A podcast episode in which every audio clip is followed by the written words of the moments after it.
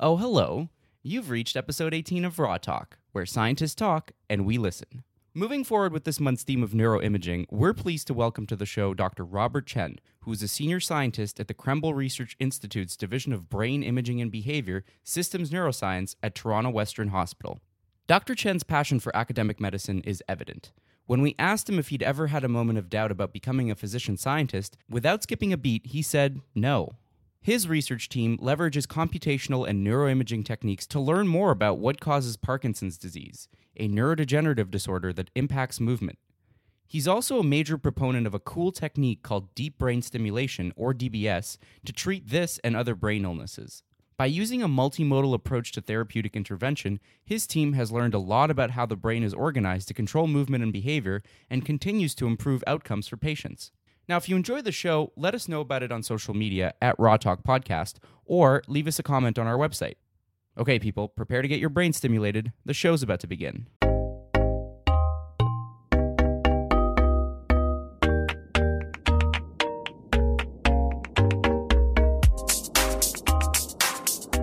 How did you get to be interested in the brain? Well, I'm interested first in neurology. So I was started by doing medical school training, and then I get interested in neurology, which is, of course, diseases of the brain. I find that this area very interesting because you can um, make deductions of you know, what the problem, the way the problem is by your knowledge of anatomy and physiology. And I find that fascinating. You know that you can use uh, history and clinical examination to deduce you know, what the problem is um, and there's a variety of presentations. So that's what I got first interest in the brain. When I first actually came to Toronto, I did a master's degree with uh, Dr. Peter Ashby, um, he who is a physiologist. So I actually got that interested in um, brain physiology and also in, um, in movement disorder. So that's what you know, how I got, things started. And uh, you're a physician scientist by trade. That's correct. So your gra- you say your graduate training came after your medical training. That's correct. So what prompted you to do some research to get into graduate school? So uh, I did some research actually during medical school. Um, I spent a year uh, doing some research. So now I, I was I went to medical school in Cambridge, in UK. So one year I did was actually reproductive immunology. So I found it medical research interesting. You know, it's very different from regular medical school. So that's why I want to get into research. Although I so I work with animals, you know, so I think it's interesting work. But then I feel this is not exactly the field that I want to do research in. I'm into research in general. So when I go to clinical training, I look at different types of research. I actually did some research in uh, not only reproductive immunology in diabetes. Um, then I found basically the neurology of brain fascinating. That's why I go into this area. Yeah. And could you tell me a little bit about your graduate project uh, that you did here? Yeah. So what I did was to look at uh, something we call cutaneous reflex, which is we stimulate the uh, basically the digit, which is the, the cutaneous input, and see how it changes the motor output. Um, so we study normal subjects and also uh, some patients with uh, something called stimulus sensitive myoclonus. So these are patients with degenerative disorder called corticobasal degeneration, and you touch them, they, the muscle of the hand just, or the leg just jerks. So what we did is to try to figure out what pathway is abnormal in these people, and so we use the cutaneous reflex and um, figure out the latency of the response and deduce that it is uh, through a pathway that from the skin that go all the way up to the cortex and come back down that causes the, the muscle jerk. And uh, what kind of techniques did you use to leverage that? That we mainly use is uh, basically electrophysiology, so nerve stimulation, EMG recording. Um, we also use uh, magnetic brain stimulation or transmagnetic TMS and of course that makes sense because uh, it, it, doesn't sound like you stray too far from that interest given that today you work with individuals who have parkinson's disease and other ner- uh, movement disorders. So could you tell me a little bit about what your main research question is? My main research question overall is how the brain controls movement and how is this disturbed in people with movement disorders such as parkinson's disease and dystonia. And then how can we improve treatment uh, in these group of patients. So this is a like overall uh, research theme. in undergrad, I took a couple courses and I learned that Parkinson's, like you say, is a degenerative disorder caused largely through reduction in dopamine activity that, that controls movement, but that the causes of Parkinson's are not really well understood. Has that been improved upon? Yeah, so I think there's certainly some advance in this area. So there are now quite a large number of genes has been identified that will cause Parkinson's disease. These are by and large are relatively rare so majority of patients we see do not at least have a known gene that we know of. There are also a number of other genes that predispose us to Parkinson's. So they by itself doesn't really cause Parkinson's, but increase the risk of, of getting it. And there's also effects of environment because we don't think gene you know is the only cause. So some people maybe who has a, a very strong you know, inherited uh, mutation that would probably would cause it. But for majority of people, we think that is probably a, a mix of genetic predisposition and some environmental factors. We don't fully understand the environmental factors. You know, people have hypothesized that some sort of toxin, um, like well water, may have high risk, so could be well water. Yeah, so some people hypothesize it be some pesticides or some other toxin. Uh, certain things actually seem to be protective. Uh, interestingly, caffeine seems to be protective. Interesting. That, yeah. That's good news for me. and probably for you as a scientist. That's right. Yeah. And also, actually, one, smoking appeared to be protective, which is probably the only thing that smoking seems protective. Now, so, do you think that's smoking or nicotine specifically? Uh, I don't think that has been completely resolved. Um, the one, at least one hypothesis which you know, has not been proven is that smoking might damage your nasal mucosa, which if the you know hypothesized you know pathogen or toxin comes through nasal mucosa, then this could be one of the mechanisms. I mean, the other is obvious that uh, it's not really the cause; it's association. You know, it's that people who are prone to perhaps somehow would be aversive to smoking, or for example. So, in addition to doing research, you also treat patients. Yes. How many patients would you say you see uh, in a given week? Ah, that's uh, okay. So I'm a social clinical scientist. So I usually my usual clinic is two half days a week, but also you know do some other clinic maybe one one or two times a month, and I do on call. So this is quite variable how many patients see a week. So I would say on the average probably between 20 to 40 something like that but it's quite variable and they all have a variety of different movement disorders yeah, so I mainly see people move. So yeah, so the commonest is Parkinson's disease. The second one is dystonia. So and then the probably the third is uh, variety of the tremor, like essential tremor. Yeah, so I do uh, in my clinical I do uh, Parkinson movement clinic. I also do quite a bit of botulinum toxin injection. These are mainly treatment of people with dystonia. And you mentioned dystonia. What exactly is that? So dystonia is a condition that is characterized by excessive involuntary muscle contraction, often causing kind of twisted posture. So there are various types of dystonia. Some are genetic, the, the whole body is affected. People with kind of twisted arms and legs. You know, they may be often unable to walk, but often some of these get normal intelligence, so it could be children. Uh, but the more common form we see is we call focal dystonia in adults. So only often one body part is affected. Could be the eye that you know cause involuntary eye closure, neck people turn or twisted to one side. Uh, a, a, condition I have some interest in is called uh, focal hand dystonia, some called writer's cramp. So people have often no other problem except the right, then the hand cramps up. And some people, I think people call musician's cramp. So people often are musicians, some are professional musicians, but and they often have no other problem except when they play the musical instrument. Then they have a cramping uh, of the hands or their fingers or their wrist. And do you think there's a genetic, a similar genetic predisposition for dystonias as there is Parkinson's, or is it something completely environmental? Oh, that is definitely genetic predisposition. So um, many people with generalized dystonia, the whole body has a genetic background. There are many genes has been identified.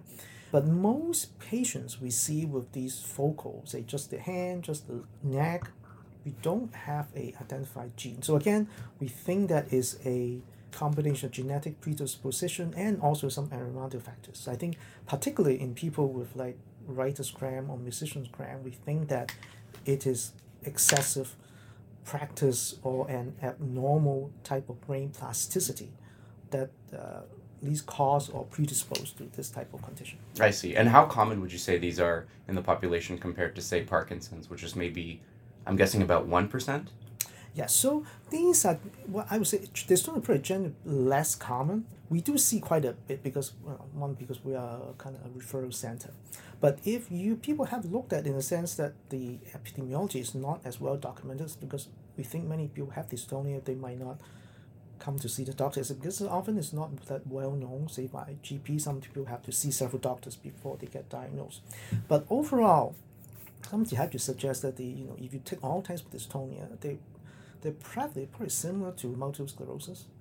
So it's, it's not that uncommon, but there, there are many different subtypes. Right. So given that, say, dystonia is kind of on uh, a spectrum with Parkinson's, would you say that the brain areas that are affected are the same as in Parkinson's? Uh, that's an interesting question. So uh, there's definitely overlap in the areas affected. So we think that in both dystonia and Parkinson, the basal ganglia plays a very important role. And in fact, treatment of both conditions involve uh, for example, deep brain stimulation of the basal ganglia.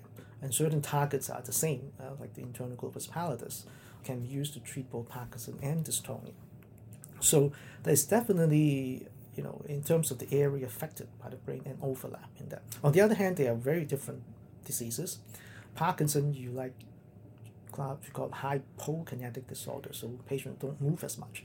Whereas dystonia is kind of classed as hyperkinetic, so people have too much movement. So the physiology is different, and and Parkinson uh, you know, is a degenerative condition, so the degeneration of dopamine neurons and also many other areas in the brain. On the other hand, dystonia in general, there is no big obvious brain degeneration.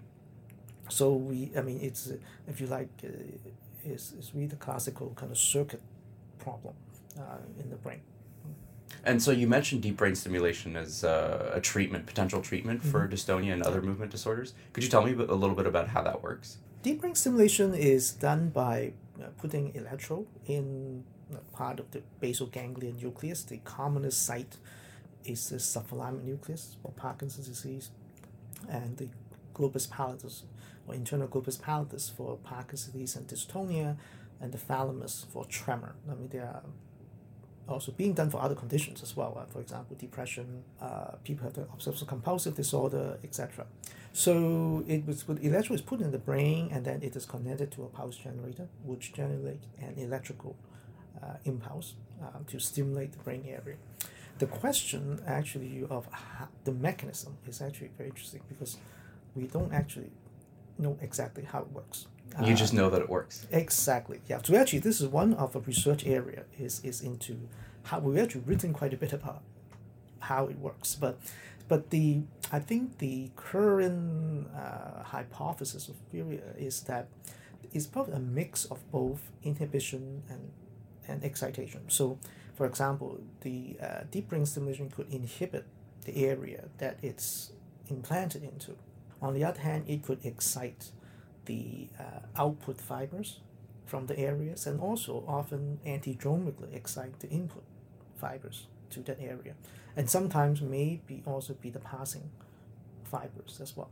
So it's and also so it has uh, a very complicated in terms of the short term effect and long term effect we actually was interested in is it induces brain plasticity. Not only in area is uh, is being stimulated but also connected area. So we think it's a pretty mixture inhibition facilitation and also a mix of short-term acute effects and long-term kind of plasticity.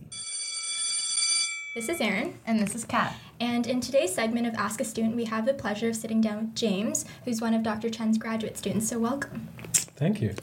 Um, so, can you start off by telling us a little bit about yourself? Sure. So, I'm a master's student who just started at the IMS this past September. Mm-hmm. I came from an undergrad at Western University, mm-hmm. and thus far I'm having a great experience here. Uh, joined the student council here, IMSA, mm-hmm. and uh, meeting a lot of great people, getting a lot of good research done, and uh, uh on its way now. So, yeah. Very cool. So, as Erin mentioned, you're in Dr. Robert Chen's lab. Can you tell us a little bit about what you do there and what your research entails? Sure. So, my project is using a, a modality called TMS, transcranial magnetic stimulation, uh, to study cortical excitability in patients with Parkinson's disease. Specifically, my project is looking at interactions between different circuits in the motor cortex in Parkinson's disease. And this hasn't been done before, and that's why uh, I was initially very interested in this project. Could you tell us a little bit about how TMS works? Dr. Chen mentions it briefly in the episode, but I was just wondering, um, from a student perspective, sort of how would you explain it to someone like me who knows nothing about your area of research? right. So um, generally, with our experiments, we have a participant who comes in. Uh, typically, either it's a healthy person or someone with a neurological disease, mm-hmm. and they sit down in a chair. We use a magnetic coil, mm-hmm. which is attached to a stimulator. And in this coil, it's about the size of your hand, maybe. This particular one that we use uh, from our experiments, it sort of looks like a figure of eight. It's called a figure of eight coil. Um, and the, there are sort of loops of metal wire, and current gets passed through very quickly. Mm-hmm. It induces a magnetic field, and that's done when the coil is placed directly on top of the scalp. So the the purpose of that is to excite the cortex, and specifically in our research, often the motor cortex. So you mentioned that you did your background at your undergraduate um, degree at Western. Can you tell us a little bit about how you first became interested in this field, and, and maybe was that did your education there sort of play a role in that? Sure. Yeah. Um, so I specialized at Western uh, in in physiology. I now study neurophysiology, so there's a good bridge there. But I'd say um, the first sort of experience with this anything related to this kind of work uh, was a couple summers ago. I did a summer project at CAMH using TMS, similar uh, tool, but in the context of psychiatric disorders. So worked with a professor there, Dr. Jeff Daskalakis.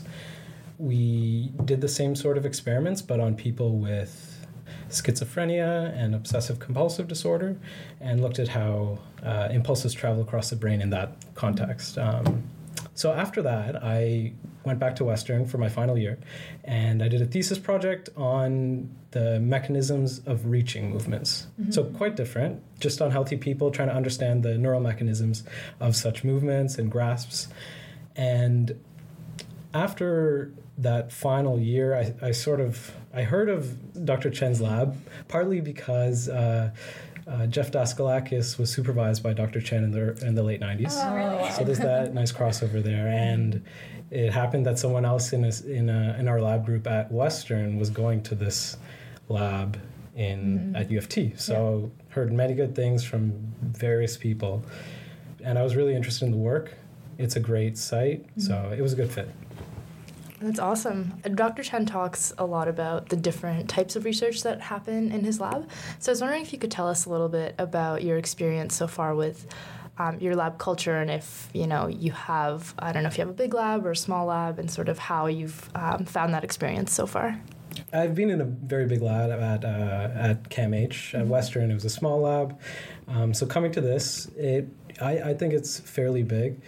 Uh, in our lab, there's many neurologists, technicians, about five graduate students. Um, and honestly, everyone is very helpful towards each other. A lot of these experiments require multiple people to hold, hold many coils or mm-hmm. work the computer while the patient or participant is seated. So everyone's always accommodating in that sense. And um, not even just data collection, but in terms of understanding material and discussing science at lab meetings or in the lab. I, I've had a great experience so far it's always interesting for me to hear about other people's labs, especially when they're very large and very diverse in terms of the type of research that we do. Because my lab in particular, we have multiple projects, but we also have a very, very small uh, team that works in different capacities on these different projects. So um, I'm always curious just to see how a bigger lab dynamic works. Right. Yeah. There's So, there's yeah. always a, as I'm sure uh, Robert Chen mentioned. There's so many different projects on different movement disorders, Parkinson's, uh, dystonia, and others. Various types of tremors. Mm-hmm. Yeah, yeah, So different techniques being used, D- DBS, Mhm. TMS, the combination of the two to look at sort of how uh, how di- there are interactions between the cortical level and deeper in the brain with DBS. So I find it very uh, it's a it's a good environment to learn uh, a wide variety about move, movement disorders. yeah. To get a good overview Mhm. of, Yeah. of the different types and also the different treatments. It was also really cool how you talked about um, you you previously did a research project on TMS in like OCD, for instance, um, and he talks a little bit about how TMS is used for a variety of disorders. So I think that's great. Yeah, so I think one of the few disorders that repetitive TMS, which is really high frequency stimulation, it's only approved for treatment of major depressive disorders. So that's sort of what uh, was done in that lab before, and it, it has many uses in terms of studying and treatment as well. We actually have a podcast episode with Dr. Albert Wong over at CAMH, um, and he's a clinician scientist and he works with um, that kind of population. And his lab also uses RTMS um, for major depressive disorders. So Right. everything's just coming together, Yeah. all the links coming through. At what point in a patient's disease would they come to see you, and you would then say, "Oh, you probably require DBS in order to feel a little bit better"? Right, right. So, for example, for Parkinson's disease, over the years we have been now moved to doing DBS earlier than we used to. We use fairly advanced patients. So now we are doing in more like moderately advanced patients. So the typical person that would be suited for DBS would be relatively young. Treated with DBS is we call fluctuations. So people often in advanced Parkinson's patient they have periods of we call dyskinesia, too much movement, and then a period of not enough movement um, that fluctuates from over time rapidly. So uh, DBS has the effects of essentially smoothing out uh, these fluctuations. So DBS is not a cure for this uh, Parkinson. I mean, it will often lead to a reduction in the medication and, and again, better, better is kind of smoother.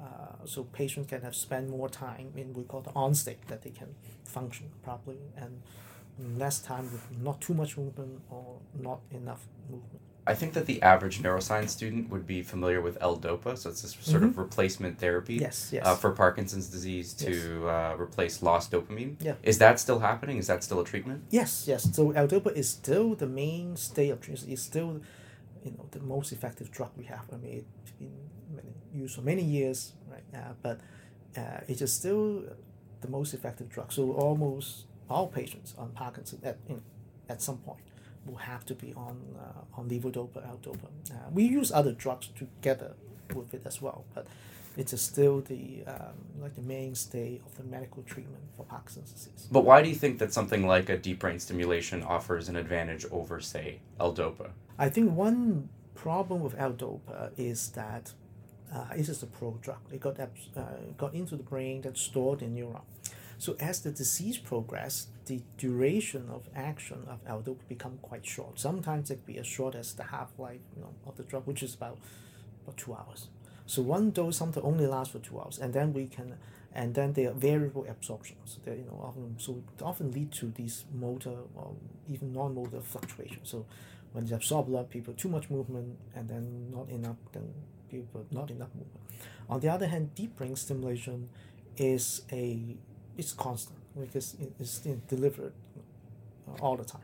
So so it's a more much more stable, if like, uh, and and with that we often can is able to reduce the dose of uh, of levodopa. Usually we cannot completely replace it. So I think mean in more advanced is often used together to um, try to reduce some complications, which is related to use of levodopa and also Parkinson's itself. And more broadly, I think that brain stimulation techniques are entering the mainstream. I mean, a couple weeks ago when I was in the US, I heard a commercial on the radio advertising RTMS. Yes. Uh, it's transcra- uh, transcranial magnetic stimulation to treat mood disorders. Yes. Do you think that deep brain stimulation will also sort of enter the mainstream and be used more commonly to treat not only, say, movement disorders, but, but other brain disorders? we actually do quite a bit of TMS in our lab. We have done uh, TMS, for example, treatment of Parkinson's disease, and also for treatment of stroke.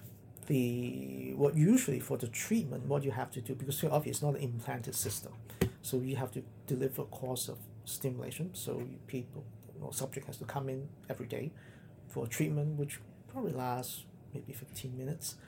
Uh, typically for several weeks in a row. Say Monday to Friday. In the past, we did the two weeks. In the depression study, people have done it every four to six weeks, and often the effects will last several months. This is due to new connections being made in the brain.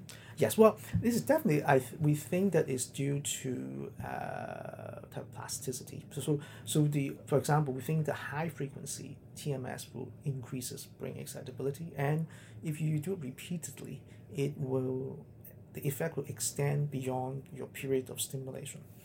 Uh, in addition to the area that we're stimulating, it also uh, have effects on interconnected remote areas of the brain. So there are, you know, uh, uh, because different parts of the brain connected. So we actually, we and I have done some studies show that if you stimulate, for example, TMS part of the brain, you only not affect the area, but also like the inter the connectivity of our brain. So we think that the effects is a result of a plasticity induced in the brain.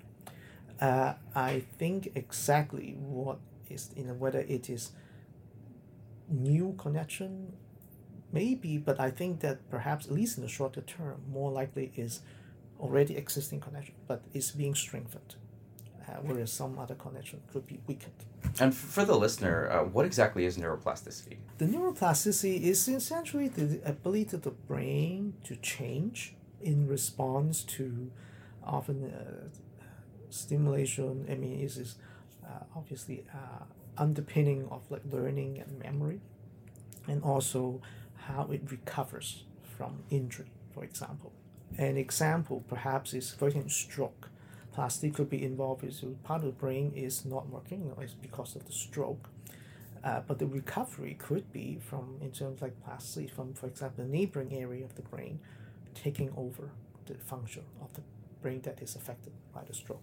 Or it could be the other side, the contralateral hemisphere, maybe homologous again taking over some of the functions of that area. So this will be a form of plasticity. As a first year master's student, do you have any advice for maybe any potential students that want to get into this field or that maybe want to work in your lab? So at the end of my final year, I wasn't I admittedly wasn't sure what I wanted to do in that next year and I I did apply very late to IMS and in contacting uh, supervisors. I think it was during the final semester and into the summer I was sort of finally getting progress with that. Mm. I definitely suggest uh, getting a head start because it, I got very lucky, I think. Um, just in terms of someone was leaving the lab and I kind of got to take over. Mm-hmm. I don't think that opportunity happens often in terms of how seamless. In fact, the, the my first day was her last day, a postdoc that left. So um, I, would suggest to start early contacting uh, supervisors, look into what they do, and see whether you like that kind of work or not. Like when I was applying to the IMS, I did look at other supervisors as well, but I, I don't think I'd thrive as well in a wet lab environment um, because of I had a bit of experience in third and fourth year of my undergrad, and I just wasn't I wasn't as good as at that kind of work, and I, I don't think I was in, as interested. So mm-hmm. know what kind of work you want to do for sure, yeah. and sort of decide what sort of health area or physiological area like. That's great advice. What was the the catalyst for you to apply? So I know you mentioned that you applied fairly late. Um, what happened that yeah. made you, you know, get to it?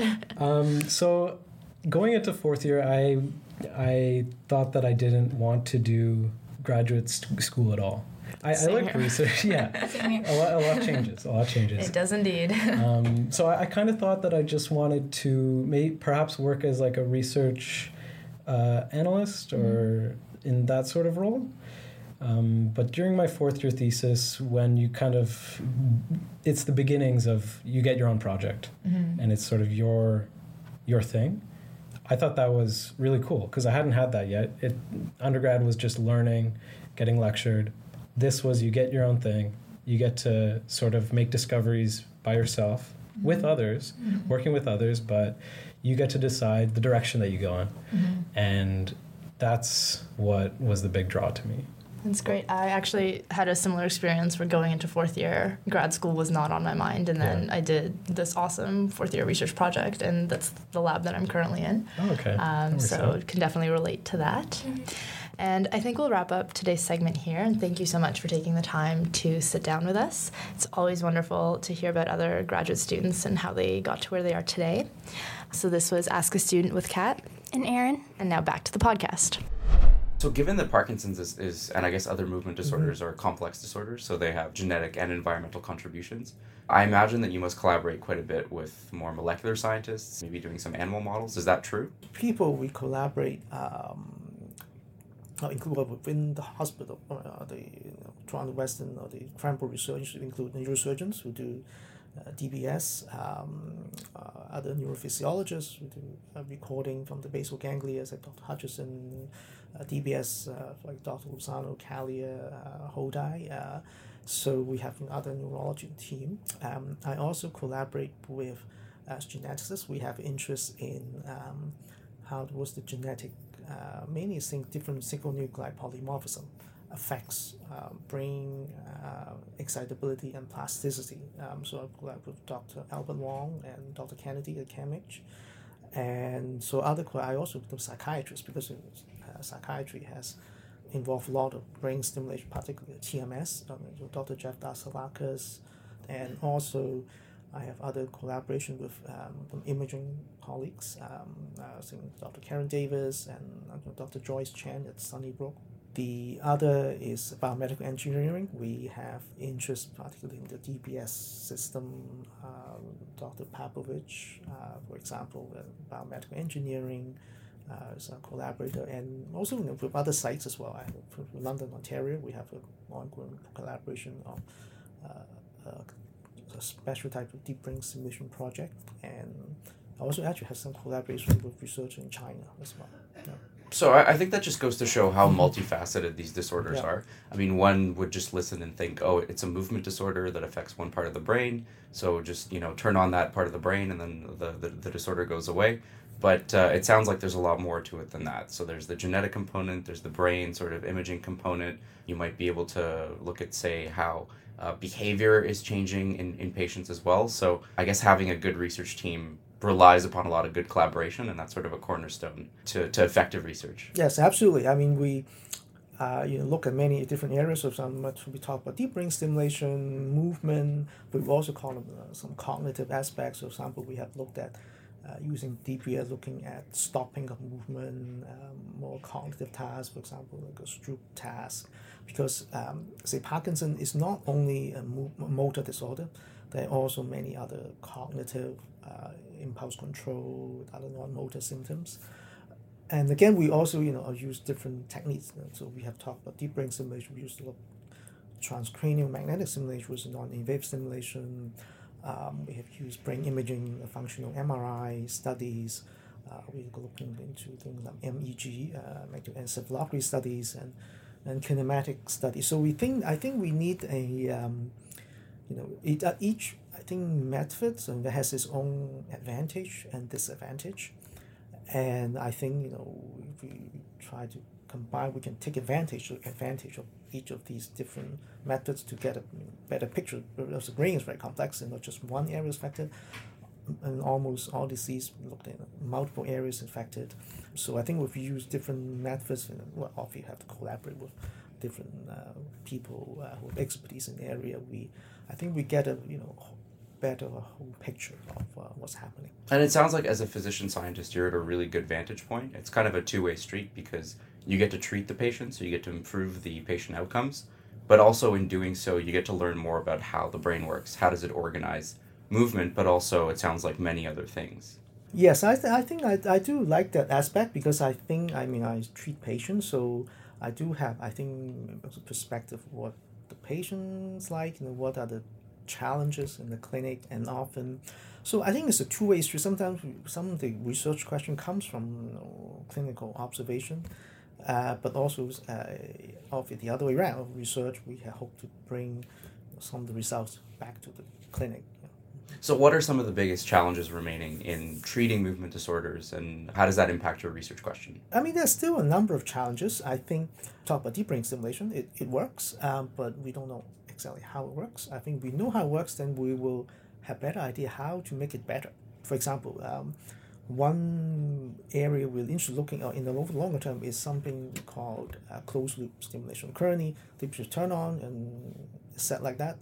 But if we can sense what's happening in the brain, what kind of state the patient, then we can automatically adjust the stimulation parameters to what the patient, the state of the patient. Then I think we can improve you know, the uh, the method, the outcome of deep brain stimulation. Uh, the other is look at different target areas, and um, the other I think in terms of Parkinson is that we have really good training for the motor problems. We don't have very good training for the non-motor problems, things like cognitive impairment, apathy, uh, impulse control disorder.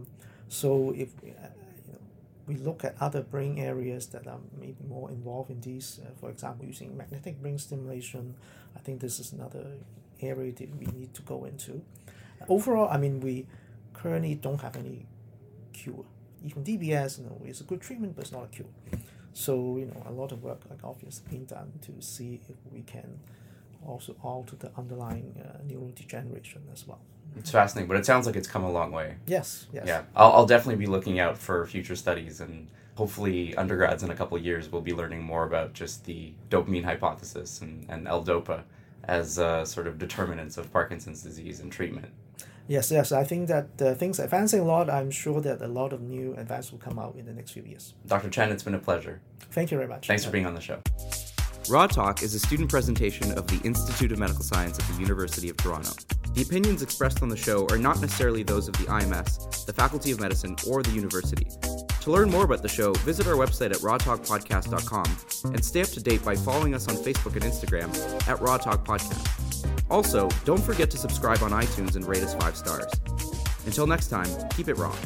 Going into fourth year, I thought that I didn't want to do graduate school at all. I, I like research, yeah.